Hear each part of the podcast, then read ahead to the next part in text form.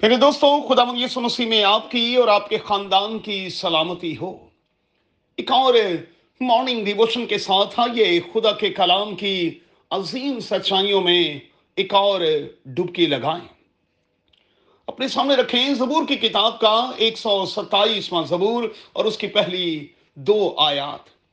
اب صبح کے لیے ہمارا مضمون ہوگا ورک ورتھ ڈوئنگ زندگی میں کامیابی اور کامرانی کا دار و مدار صرف اسی بات پر ہے کہ ہم کچھ کریں۔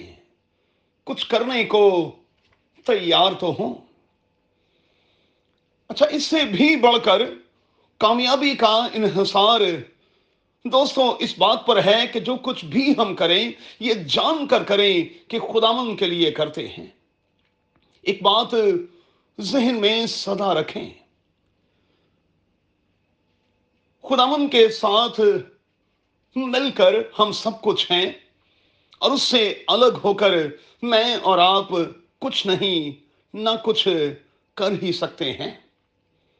ایسی محنت زبور نویز کے مطابق فضول اور بیکار ہے جو خدا سے الگ ہو کر کی جائے۔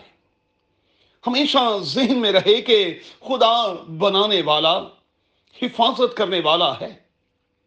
خدا جب کچھ بھی کرتا ہے تو اس شے کو قیام بخشتا ہے اور پھر اس کی پوری ذمہ داری کو بھی لیتا ہے۔ جو بناتا ہے وہ قائم رہتا ہے اور آج کے دن تک ہے۔ سو آپ کو جو کچھ بھی کرنا ہے خدا کے ساتھ مل کر کرنا ہے تاکہ وہ قائم رہے اور اس کا حاصل آپ کو مل کر رہے۔ مزید دیکھیے گا۔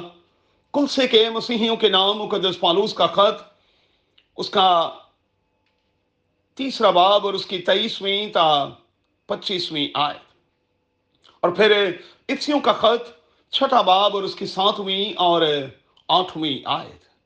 ہی یاد رہے، بائبل کا خدا چاہتا ہے کہ ہم کام کریں۔ کیونکہ لکھا ہے کہ جو کام نہ کرے، وہ کھانے بھی نہ پائے۔ دوسرا تھسل نہیں کیوں؟ تیسرا باب اور اس کی دسویں آیت۔ پہلے دوستو، یہ خدا کا پیٹرن ہے کہ ہم چھ دن تک کام کریں اور ساتویں دن خدا کی عبادت کریں۔ چھ دن کے مقابلے میں ہم اس ساتویں دن کو زیادہ افضل اور اعلی سمجھیں۔ اور اس میں جو کام کریں، دل سے کریں، روح اور سچائی سے کریں، پھر برکت بھی ہوگی۔ کثرت بھی ہوگی، تجربہ کر کے دیکھ لیں۔ قادر خدا، آپ کو بڑی برکت دے اور آپ آج کے دن میں جس جس کام میں ہاتھ ڈالیں، میری دعا ہے کہ قادر خدا آپ کو سو فیصد کامیابی اور کامرانی بخشے۔ آمین۔